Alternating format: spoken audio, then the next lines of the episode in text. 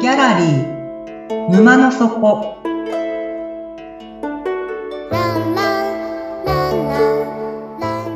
これは月に2回だけオープンする不思議なギャラリー沼の底で店主のオセアンと織りなす抽象画の世界のお話。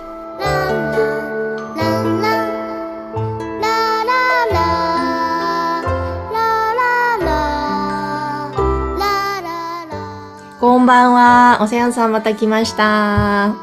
こんばんはみつきさんお待ちしておりましたよろしくお願いします、今日も。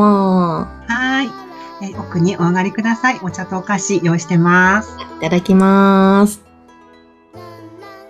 さあえ私たちが住む現実世界はダブルバインド二重拘束の世界だっていうことを以前お話ししましたうん、うん。今日はですね、それをもう少し深く掘り下げたいと思います。はい。はい。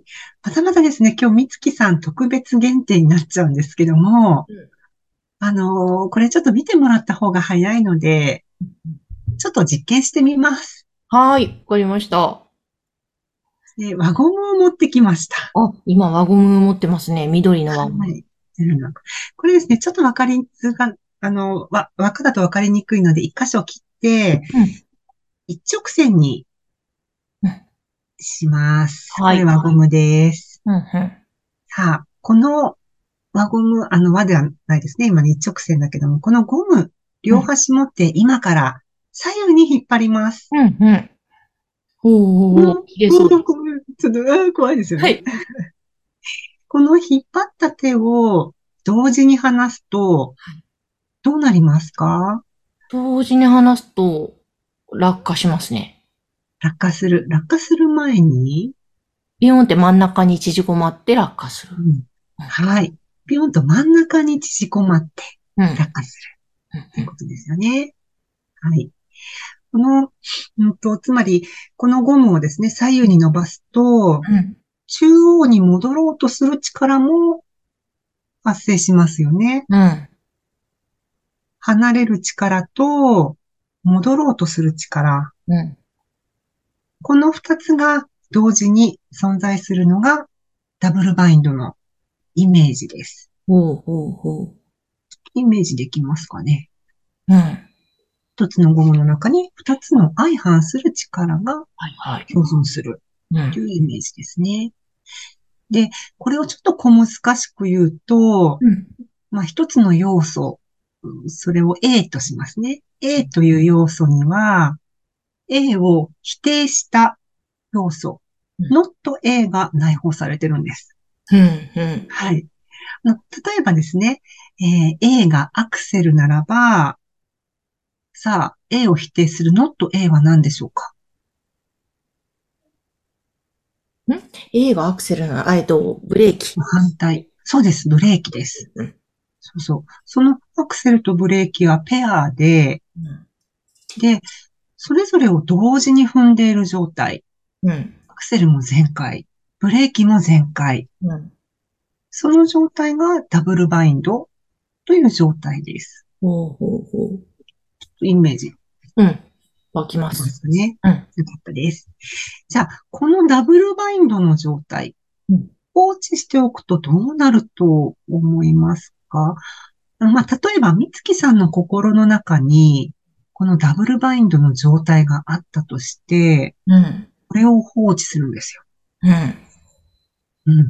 どうなっていくと思います放置すると大変ですね。爆発しそうになる。活しそう疲にれなるちゃう。疲れちゃう。エネルギーが切れちゃう。エネルギーが切れちゃう。うんああ。そうですよね。だってもうアクセル全開なのに、ブレーキも全開で踏んでる。両方踏んでるから疲れちゃいますよね。うん。確かにね。はい。その、まあ、ダブルバインドが心の中にある状態を欲求と言います。うん。はい。で欲求にはどんな種類のものがありますっけえ、欲求は、え食欲、性欲、うん。睡眠欲ああ、三大欲求って呼ばれるんですね。はい。うん。あとは学、習力とか、学習力。ああ、よくあるのは承認欲求とか、ああ、そういうのもそうか。認定欲求っていうのも、まあ、そうなのかな。うん。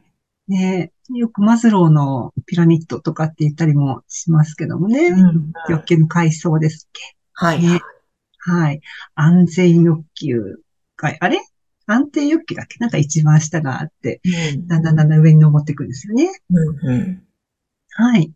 じゃあ、その欲求と呼ばれるものがありますね。この三大欲求もそうだし、承認欲求も認定欲求もそうですけども、それらの欲求を放置しておいたら、うんはい。どうなると思いますか放置していたら、収集がつかなくなりますかね。うーん。うん収集がつかなくなる。どうなんだろう欲求のままに生き、ああ、どうなんですかね。そうですね。欲求のままに生きる方もいますよね。うん。まあ、周りがね、その方の何かおかげでいい思いをする方もいるし、うん嫌な思いをする方ももしかしたら出てくるかもしれませんけどね。ねえ。うん、問題が起きそうですね。よ問題が起きそうな予感がしますよね。なんとなくね、そうですねこの社会の中で生きてる上で、うん。いざこざとかね、うん紛争とかいろいろ、もしかしたらそういう大きなことに発展する可能性もありますよね。うん。うん。その、先ほどのその輪ゴムの例のように、この左右のギャップが広がれば広がるほど、引き戻そうとする力も大きくなっていくうん。うんわけですね。そのなんかギャップ。